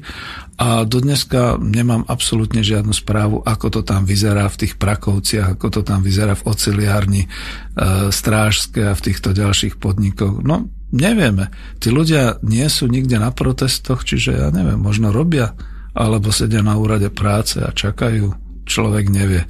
Čiže keď sa všetky tieto tri veci dajú dohromady, tak potom nastane tá situácia, že ten, ktorý bude v tej chvíli vo vláde, bude musieť veľmi rýchle, doslova ani nie, že z mesiaca na mesiac, ale z týždňa na týždeň riešiť všetky tieto obrovské problémy a buď sa poddá, teraz som nehal to ticho práve kvôli tomu, lebo vidíme, že to sa stalo v Grécku, kde sa teda naozaj Cypras ako lavicový radikálny premiér poddal, alebo bude musieť mať pripravené všetky opatrenia, ktoré jednoducho, možno už na základe tých skúseností, ktoré sú, ktoré už medzi tým prežijeme za nejaké to obdobie, jednoducho povie, teraz to ako znova poviem, zneužijem to na to definovanie tých Benešových dekretov z toho dňa znárodnenia, keď jednoducho bude pripravené, lebo to musel mať ten prezident Beneš pri príchode do Košíc a potom pri pokračovaní, že vyťahne tie dekrety a povie dekret číslo 1, e, transformujeme všetky prevádzky na zamestnanecké samozprávy s kolektívnou správou. Dekret číslo 2 transformuje, transformujeme všetky korporátne vlastníctva na štátne vlastníctvo z titulu proste krízy a chaosu a neviem čoho, s tým, že od zajtra je povinnosť toho zamestnaneckého kolektívu vytvoriť si zamestnaneckú samozprávu a tak ďalej. Dekret číslo 3 E, zatvárame komerčné banky a vytvárame z nich verejné banky s týmto a s týmto použitím. Dekret číslo 4. Vraciame Národnej banke Slovenska právo emisnej banky, to znamená, ideme možno len kolkovať zoslabené euro, možno vytvoríme novú menu a tak ďalej. Čiže všetky tieto veci. No a dekret číslo 4 a 5 a tak ďalej. Niečo, čo porobíme z hľadiska e, zahraničného obchodu, z hľadiska vôbec teda tovarovej výmeny všetkých takýchto vecí. A na toto bude musieť byť nejaká tá vláda pripravená to urobiť. No a aby som to ukončil, že toto je ten plán B akčný pre Slovensko, nejakým krokom treba začať. E, my, školiteľia v manažmente, hovoríme, že ten prvý krok je vôbec si to uvedomiť, Druhý krok je komunikovať to, čiže rozšíriť to do verejnosti. A tretí krok, hľadať ľudí, ktorí to budú schopní robiť. Mimo volieb. Ako, ne, ne, nedávajme tu. Tie voľby sú za pár mesiacov, to nič nerieši. My toto budeme musieť naozaj vytvárať tak celospoločensky. S tým, že áno, dôležité je a bolo by dobre, keby sa už teraz našli ľudia, ktorí si vysúkajú rukávy a povedia si, dobre, tak e, my sme schopní vyrábať toto a toto, poďme, urobíme si nejaký podnikateľský plán. Pozor, nikto neruší takéto plánovanie tie, tej ekonomiky a týchto všetkých e, výrobných a podobných záležitostí a pustíme sa do toho. Niekto ďalší vlastne preskúma, ako je to možné spraviť znova naspäť tú Národnú banku Slovenska emisnou, teda schopnou vydávať E, nejakú menu Slovensku a, alebo proste nejako tak postupovať a hlavne ekonomovia budú musieť spočítať, čo to všetko bude stáť. Viem, že za chvíľu Igor dá si teda ten limit do tej pol 8, že už ľudia sú žhaví na telefónoch a možno budú písať maily, ale je to aj o tom, a pre, preto o tom akčnom pláne e, B pre Slovensko hovoríme, že ako bude neskoro, keď už sa toto bude všetko diať tak chaoticky, lebo my sme boli v tomto roku svetkami, ako neskoro e, sa reagovalo na túto migrantskú vlnu, bez ohľadu na to, čo si o tej vlne myslím a tak ďalej, ako babrácky a ako nezodpovedne vlastne reagovala celá politická špička Európskej únie, ako to bolo prezentované na verejnosti a čo vlastne z toho máme, aké dôsledky. A toto bude chaos, ktorý bude vznikať povedzme v Európskej únii, bodaj by nevznikal. No ale ako radšej kričme, že čo keď vznikne. Tento chaos, keď začne vznikať v Európskej únie a ako budeme na to pripravení. Otázka by mala znieť, budú na to teda tie naše vládne špičky a teda tí naši zodpovední predstavitelia schopní vôbec reagovať, alebo to zase bude o tom, že sa bude písať, veď sa nič nedeje, čo zase robíte paniku? A jasné, to zase bolo len takéto opozičné rádio, slobodný vysielač, ktorý tam kričí a podobné veci a zrazu bum, a zrazu toto budeme mať. Ráno sa zobudíme, pôjdeme do Kauflandu, Kaufland bude zavretý, pretože práve bol predaný a práve robia nejakú inventúru. E, ráno prídu robotníci do svojich automobiliek a zistia, že automobilky sú zavreté, pretože sa čosi rieši. E, ľudia budú chcieť ísť nakúpiť do Heimburgu a zrazu zistia, že tie ceny, to je v Rakúsku, pri Bratislave, že tie ceny skočili stonásobne vyššie, pretože rozbehla sa inflácia aj v eure, pretože euro strátilo, bude slabé a tak ďalej. No a čo potom s tým bude riešiť tá, teraz skoro by som povedal v úvodzovkách, regionálna vláda na Slovensku? Čo bude robiť, keď nebude mať nič v rukách, keď nebude mať ani vlastníctvo, ani ekonomickú moc, ani organizačnú moc? Jaké vyhlásenia vlastne budú potom chcieť dávať do verejnosti? A vlastne o čom? Lebo potom naozaj tí ľudia výjdu do ulic.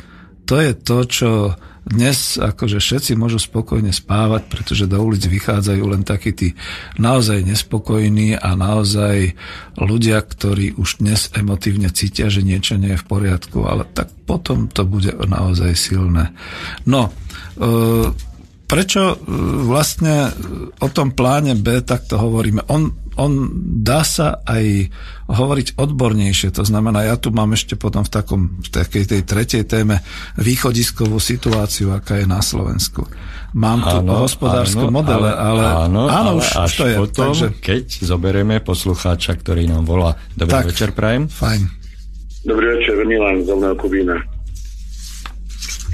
Nech sa páči. Prebrať je veľmi aktuálna, pretože si myslím, hovorím svojim deťom, že za svojho života zažijú toľko, čo ľudstvo nezažilo za tri storočia.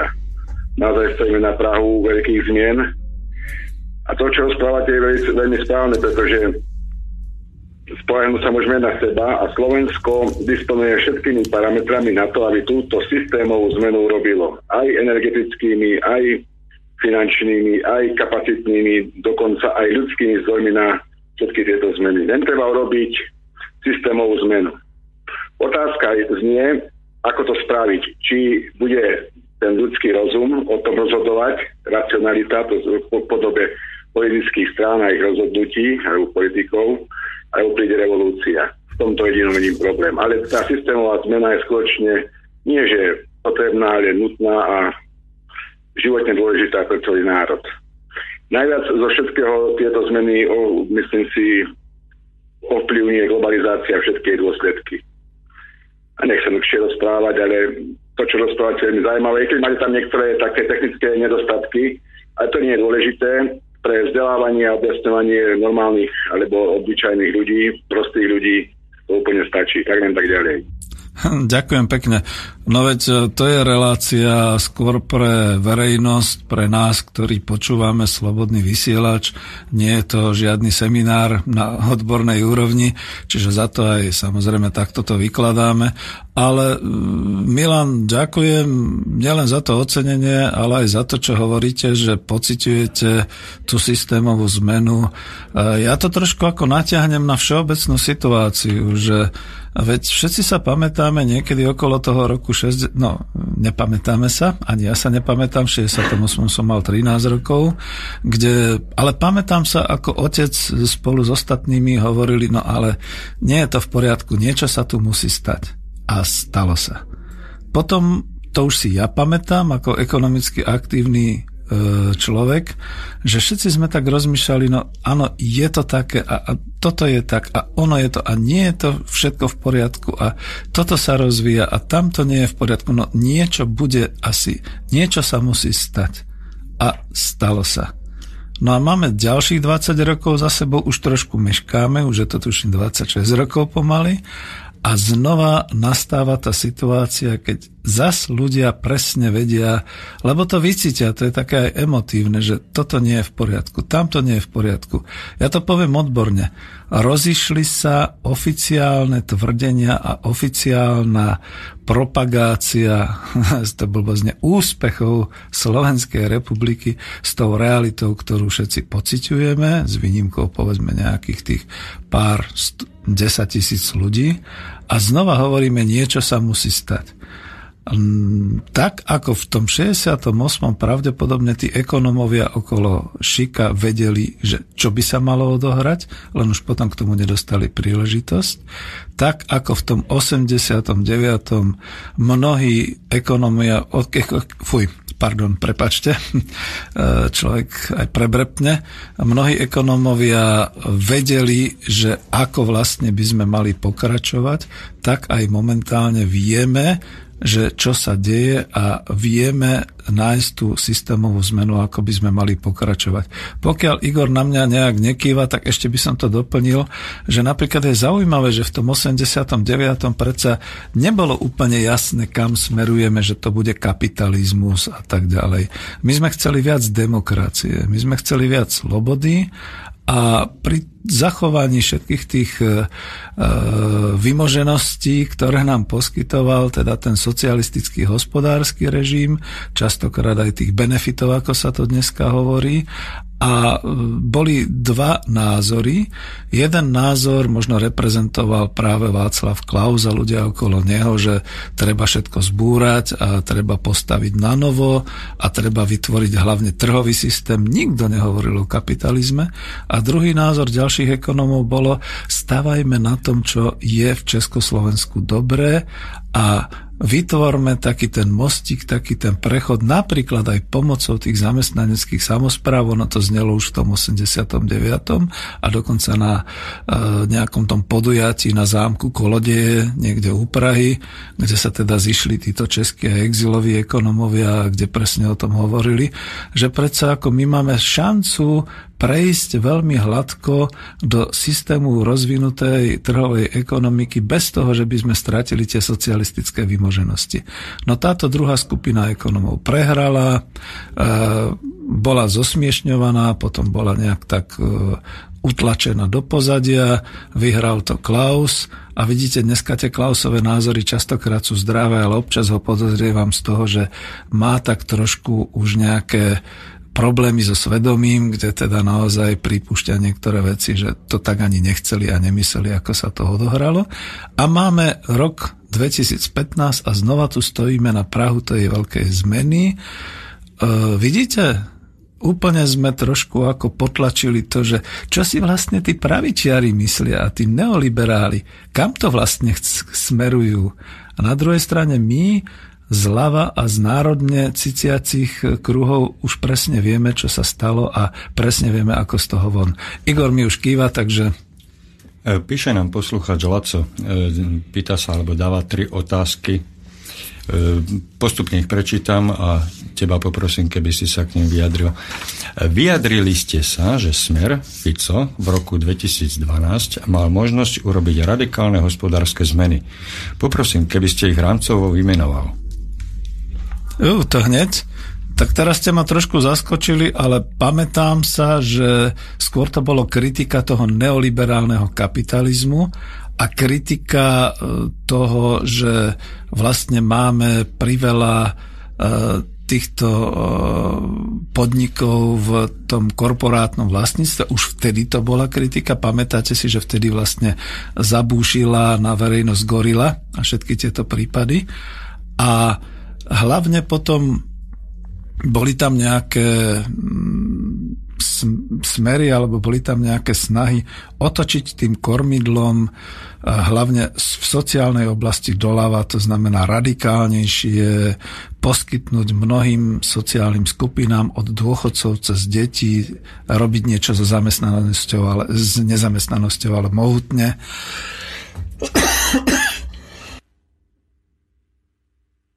No, znova som si musel odkašľať. Čiže e, všetky tieto... A včítane vidíte, keď sa to už aj mňa týka, pretože som bol vtedy voličom Smeru, a bol som aj priamo na tej Gunduličovej ako jeden z členov pracovnej skupiny ku ekonomickej demokracii, čiže vidíte, že Smer sa vtedy veľmi vážne zaoberal tým otočením kormidla doľava a nejakými tými možnosťami systémovej zmeny. Že sa to neodohralo, to už neviem, pretože už som bol preč. Druhá otázka, lebo je v tomto znení. Fico je vo verejnosti obviňovaný z ekonomických machinácií, účet v Belize, teraz vodohospodárske stavby, prievoz z loďou na Dunaji. Nemáte názor, že každá takáto záležitosť má byť prešetrená a vyvodená z nej zodpovednosť? Ak áno, ako situáciu spoločnosti zmeniť na funkčnú? V celej 25-ročnej histórii sú pred voľbami zhustené len obviňovačky a všetky objektívne vyšetrenia doteraz zostali bokom neprešetrené. No, to je práve to, že vznikol taký veľmi emotívny náboj obviňovať e, povedzme naozaj premiéra Fica zo všetkého zlého a z hrabivosti a z toho, že teda si poneháva majetok a podobne neriešim túto situáciu, ale svedčí to o tom, že e, skôr by som povedal, toto nie je ani zľava, ale skôr sprava, útok na to, že keď chceme odstrániť nejakú osobu, snažíme sa ju znemožniť, snažíme sa ju usvedčiť a všetky tieto veci. No zase treba povedať úprimne a otvorene, ak je človek čestný, ak vie, že nič z toho nie je pravda a ak chápe, že to je iba útok emotívny na jeho osobu, aby e, sa nezaoberal konštruktívnymi záležitosťami, tak mal by mať tých poradcov a mal by mať okolo seba ten štáb a ten tým ľudí, ktorí by proste urobili tých pár uh, verejných vystúpení, nejakých tých tlačoviek, kde by to tam bod po bode vyvracali. Veď uvedome si, ako neobhajujem ho, ale presne takýmto spôsobom sa správali napríklad v roku 1990 voči voči Františkovi Čubovi, čo bol teda predseda toho známeho agrokombinátu Slušovice, že keď už si nepomohli s jeho hospodárením, keď už si nepomohli s tým, že naozaj je to silný podnik, ktorý by možno veľmi nehral do karát nejakej tej budúcej privatizácii tých socialistických podnikov a podobne, tak obvinili jeho osobne a on mal 10 rokov na to, aby sa postupne jedným súdnym procesom za druhým očistil a po desiatich rokoch naozaj sa dokázala jeho absolútna nevina vo všetkom, lenže medzi tým už bol zlikvidovaný ten agrokombinát Slušovice, ale totálne a nezvratne. Čiže tu si musí aj osobnosť politická, ako je premiér Fico, uvedomiť, že dobre, ak teda je na ňo vedený takýto útok, mal by sa vedieť hájiť a mal by vedieť proste vystúpiť a povedať, že toto všetko nie je tak, ale je to takto a takto a takto.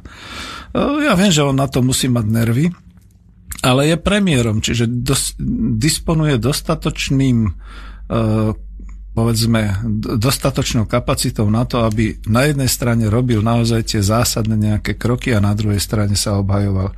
Veď to máme všetci ako náhle sa niekto dostane do nejakej vedúcej funkcie aj v obyčajnom bežnom zamestnaní, určite sa nájde zo pár emotívnych útokov, ktoré proste to budú znevažovať a podobne. Veď dámy, odpustite, keď to poviem tak, že každá, ktorá sa dostane do funkcie, okamžite je obvinená, že sa do nej dostala cez postel. No nie je to tak. A treba sa hájiť, alebo to treba proste nejakým spôsobom dokázať, že to nie je tak. Bodka. Tretia otázka e, sa týka hospodárstva. Slovenská republika je podľa vás odkázaná skutočne len na zahraničných investorov. Prečo naši oligarchovia nemajú záujem investovať doma do výroby, napríklad do spracovania jed- dreva, jedinej našej suroviny, ktorú vyvážame? No, predovšetkým preto, pretože my sme si tak vychovali tú našu domácu podnikateľskú sféru Nezabúdajte, že Slovensko už má za sebou krízu v rokoch 98-99, že Slovensko má za sebou už krízu v rokoch 2010, 11 a podobne.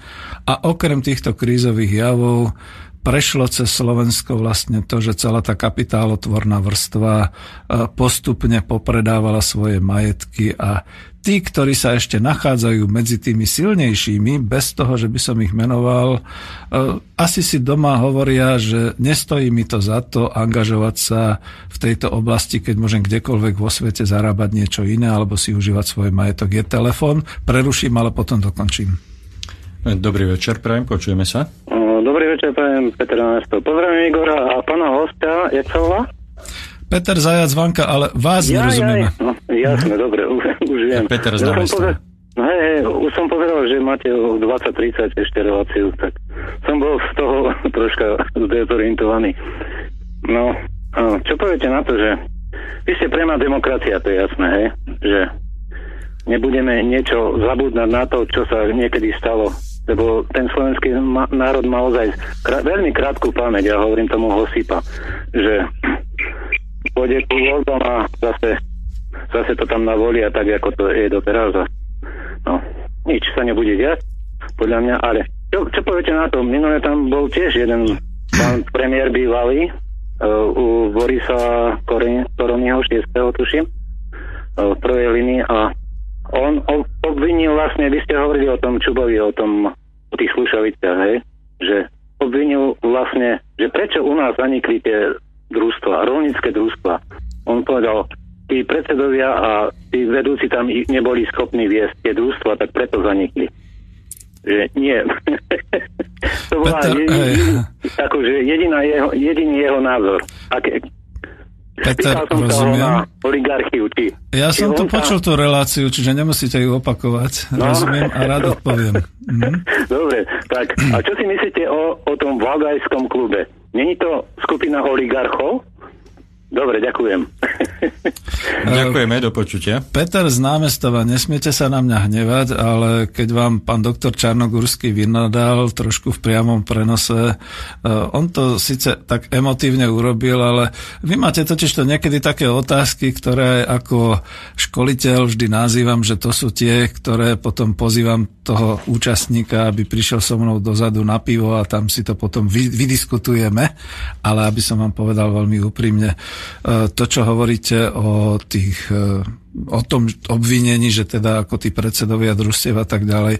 Veď počúvajte nás pozorne. Už tu bola relácia s pánom Koncošom, ktorý presne toto potvrdil, že naozaj vlastne všetky tie družstva sú dneska akciovými spoločnosťami a odohralo sa to tak, že vždy nejaký ten, ktorý bol v tej chvíli ukorita v tom družstve, si to uzurpoval, poskupoval si tie podiely a urobil si z toho vlastný kapitalistický podnik, čiže v mnohom má ten doktor Čarnogórsky pravdu, aj keď samozrejme u nás by sa povedalo, že má politickú zodpovednosť, pretože bol premiérom vlády, ale to dneska neznamená ani trestnú zodpovednosť, ani morálnu nejakú škodu ani nič podobné, čiže je to naozaj tak. No a na tú druhú otázku, Valdajský klub, ale veď nikto netvrdí, že Ruská federácia je dneska nejaká komunistická alebo socialistická.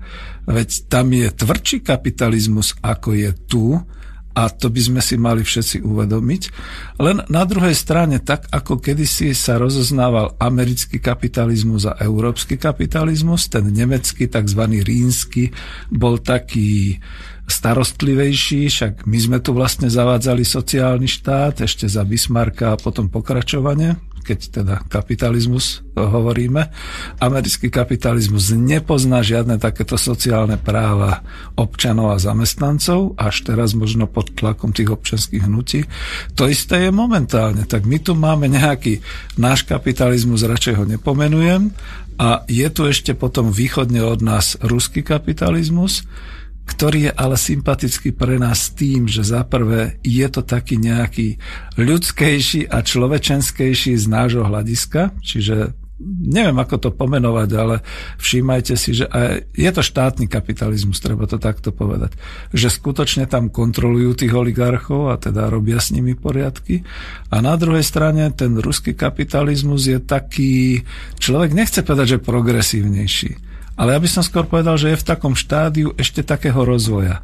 On je možno v takom štádiu, poviem to ako ekonom, ako boli európske ekonomiky niekde v 60. rokoch. Veľmi sa rozvíja, dokonca mu nevadí ani táto momentálna studená vojna, ktorá sa odohráva a keď už ste mi takto nahrali, tak jednu myšlienku som mal, ale už nám zase beží čas, takže ju len dokončím. Ja som si tak vlastne uvedomil, že na rozdiel od toho, keď Američania ekonomicky zbrojením uzbrojili Sovietský zväz, ktorý bol naozaj teda tým socialistickým štátom a dbal teda, alebo mal teda dbať na ten pokrok aj v sociálnej oblasti, a tak ďalej. Momentálne dosť tvrdo ten americký kapitalizmus naráža presne kvôli tomu, že oproti nemu už nestojí žiadny socializmus ani komunizmus, ale tvrdý ruský kapitalizmus, ktorý momentálne dokonca môže aj ťažiť z toho, že sa zbrojí, že má vlastnú výrobu, že používa zbrania a tak ďalej za čo ma pán doktor Čarnogorský možno povedzme nepochváli, ale vidím to ako ekonom, že teraz tvrdo Američania narazili sme už niekde inde skoro ako v tejto relácii, pretože si neuvedomili, že dneska už Rusko nemožno uzbrojiť, pretože Rusko je kapitalistickou krajinou a zbrojenie mu ohromne pomáha v tom hospodárskom raste. No a toto je názor ekonóma, takže pozor na to. Valdajský klub, na, názor na ňo, no tak ako dobre, už tak uh, my nepoznáme Bildenberg, my nepoznáme Američanov, aké tam majú svoje think tanky a podobné záležitosti, ale som rád, že poznáme trošku Valdajský klub, napríklad aj prostredníctvom doktora Čarnogurského a prostredníctvom Klausa, pána Václava Klausa a žiaľ Bohu musím povedať, že je mi to stále nejako bližšie ako to, čo je tam za tým oceánom. Bodka v tejto strane. No, neviem, či do tých posledných 12 či koľkých minút treba ešte pesničku, snad nám to poslucháči odpustia, keď sme ju no, mali ja myslím, že nie, lebo aj pokiaľ poznám názor poslucháčov, je, že e, mnohí sa vyjadrili Ne, neprerušovať hovorené slovo pesničkami, takže ano, myslím, že dokonca to hej. môžeme potiahnuť. Uh, len teda ako Petrovi z námestova, to vyzeralo, že som vás vyhrešil, ale keď sa mi podarí niekedy dojsť do námestova a spojíme to cez uh, slobodný vysielač, tak ako nemám problém sa s vami posadiť niekde, povedzme, tam v tom penzióne korytnačka a dať si nejaký dobrý rezeň a povyprávať sa. Vidíte, poznám to tam. Takže všetko. A No ale teraz neviem, kde sme to vlastne prerušili. Lebo to Nevadí, bolo... môžeme si dať hey. predelovací jingle. Môžeme.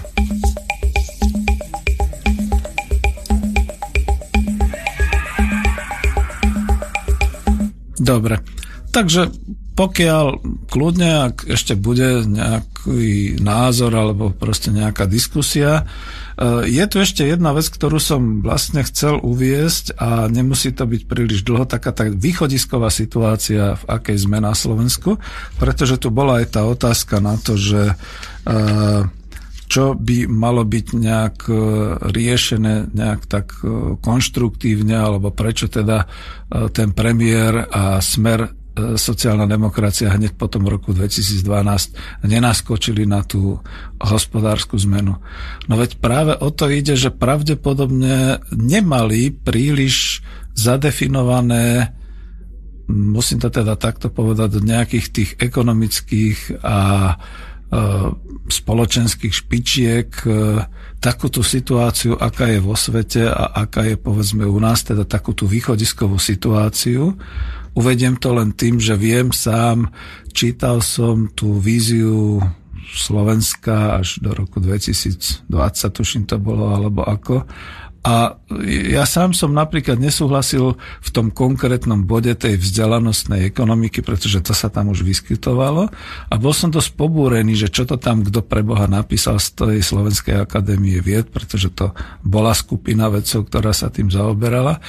A bol som ešte na mnohých tých debatách, ešte za klub Nového slova, čo je taký ten lavicový, kde sme to rozdebatovávali a bolo nám vtedy povedané, ale však jasné, že to je otvorený program program, že to ešte teda doplníme a tak ďalej a on sa už potom asi moc nedoplňal, pretože neboli Uh, už v tej chvíli, keď bol vlastne ten, tá vízia Slovenskej republiky, keď bola knižne spracovaná, zviazaná, už v tej chvíli neplatila, lebo sa začala meniť situácia. A to je to, že tá východisková situácia v roku 2015 pre Slovensko je naozaj dosť otrasná. Určite budeme potom v tom pokračovať po pol deviatej s Marianom Vitkovičom, zase dávam také avízo, pretože e, ako, musím to aj zacitovať, aby som nebol emotívny. Lebo by som bol emotívny, že v čom sa nachádzame. No, krutá pravda je táto z hľadiska ekonomiky. Máme ekonomiku na Slovensku, ale nie je to slovenská ekonomika, pretože my už nemáme vlastný národohospodársky celok. Možno sa opakujem, ale potvrdím to, národné bohatstvo sa z roka na rok zmenšuje, ani tak nie v nejakom finančnom vyjadrení, ako v možnosti spravovať a vlastniť ho.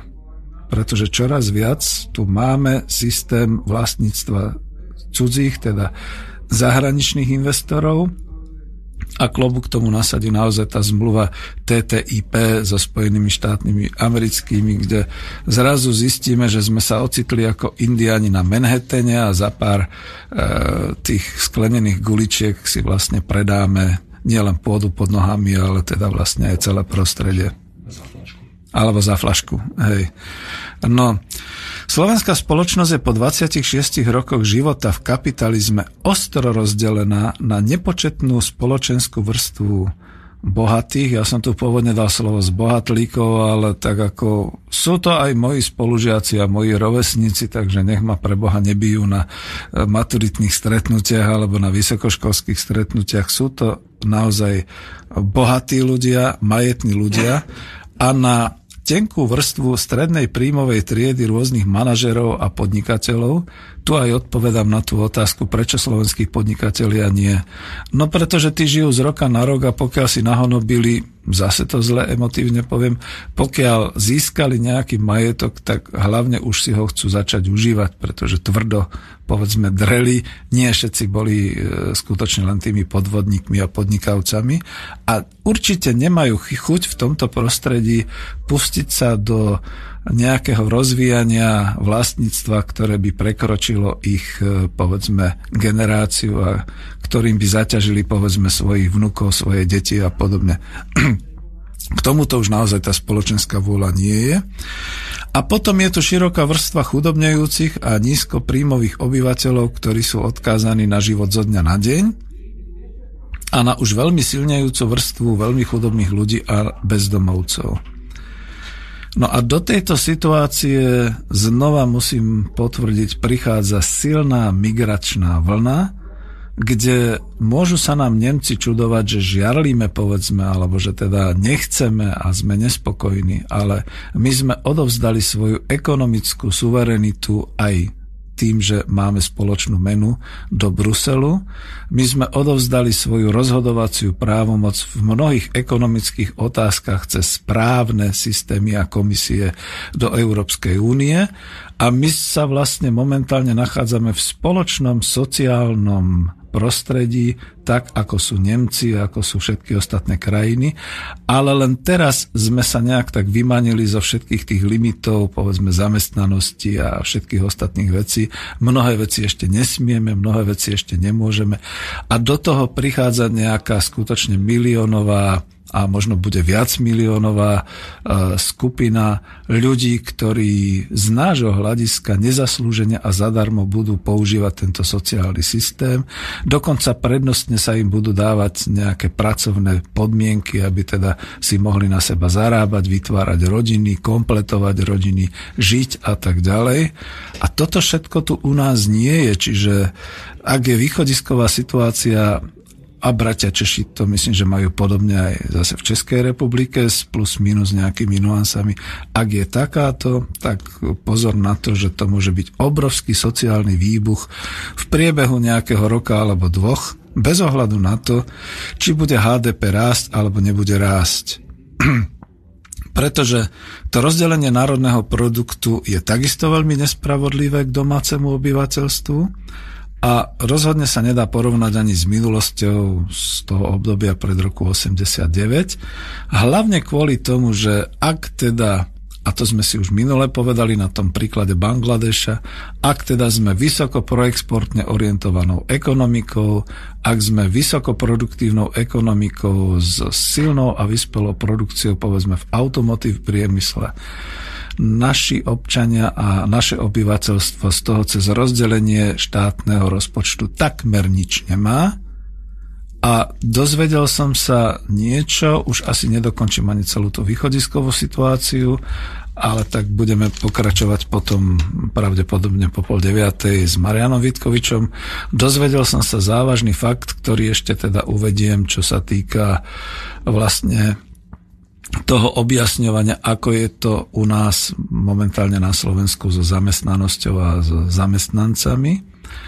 že vyše 200 tisíc našich ľudí, ktorí pracujú, robia a sú tie mapky, že teda sú to väčšinou obyvateľia z východného Slovenska, to znamená naozaj z krajov Prešov, Košice a podobne, ktorí pracujú tu niekde na západnom Slovensku, Bratislava, ale nielen Volkswagen, ale aj tie rôzne automotív fabriky, e, Trnava a zase nie Peugeot, ale aj všetky tie automotív a rôzne fabriky, Nitra, všetky tie obslužné fabriky, e, Hore Žilina a podobne. Teda to všetko, čo momentálne je, tých vyše 200 tisíc ľudí, sú už dneska nádenníci, to už nie sú ani robotníci, aj keď ich e, honosne volajú operátori a podobne, pretože nepracujú priamo pre svojich zamestnávateľov, ale pracujú a najímajú ich tie agentúry dočasného zamestnania, a tieto agentúry sú skutočne prospektormi, pretože si za ne prenehávajú určité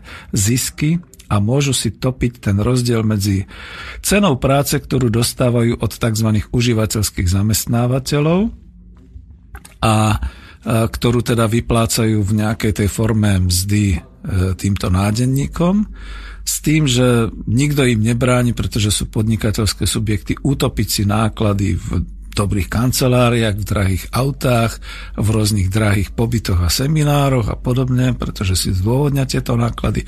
A plus dostávajú z toho keď sa premiér bránil dávať zdravotným poisťovňam nejaké tie percentá zo zisku zo zdravotných odvodov, teraz by sa mal zamyslieť, prečo agentúram dočasného zamestnania povoluje mať 2,5 a viac percentá čistého zisku z týchto príjmov.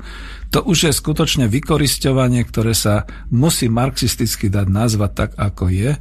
A toto sú tí zamestnanci, ktorí sú dneska na Slovensku veľmi, veľmi poškodzovaní a do toho ešte teda prichádza to opatrenie, ktoré vraj neviem, či ešte je schválené, že úrady práce budú odovzdávať všetkým agentúram, nielen agentúram dočasného zamestnania, ale aj personálnym agentúram osobné údaje, pretože to bude predsa efektívnejšie, lepšie a to potom znamená, že na Slovensku sa veľmi rýchle blížime k nejakému systému skoro až otrokárskému a toto vám hovorí, nechcem povedať, že nezávislý ekonóm, ale už pomaly rozčulený ekonóm, ktorý keď toto všetko vidí, tak hovorí, no a poďme robiť tú zmenu na Slovensku takmer hneď.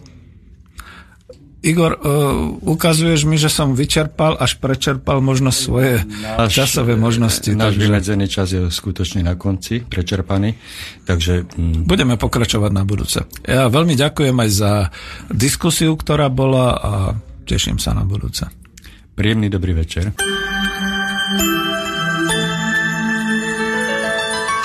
Venujte pozornosť nasledujúcej informácii. Prosíme všetkých poslucháčov, ktorí finančne podporujú Rádio Slobodný vysielač, aby si čo najskôr zmenili číslo účtu na trvalých príkazoch v banke. Zároveň prosíme aj všetkých občasných prispievateľov, aby finančné zdroje posielali na nové číslo účtu, ktoré je zverejnené na našich internetových stránkach. Viac informácií nájdete na www.slobodnyvysielac.sk Počúvate Slobodný vysielač. Thank you.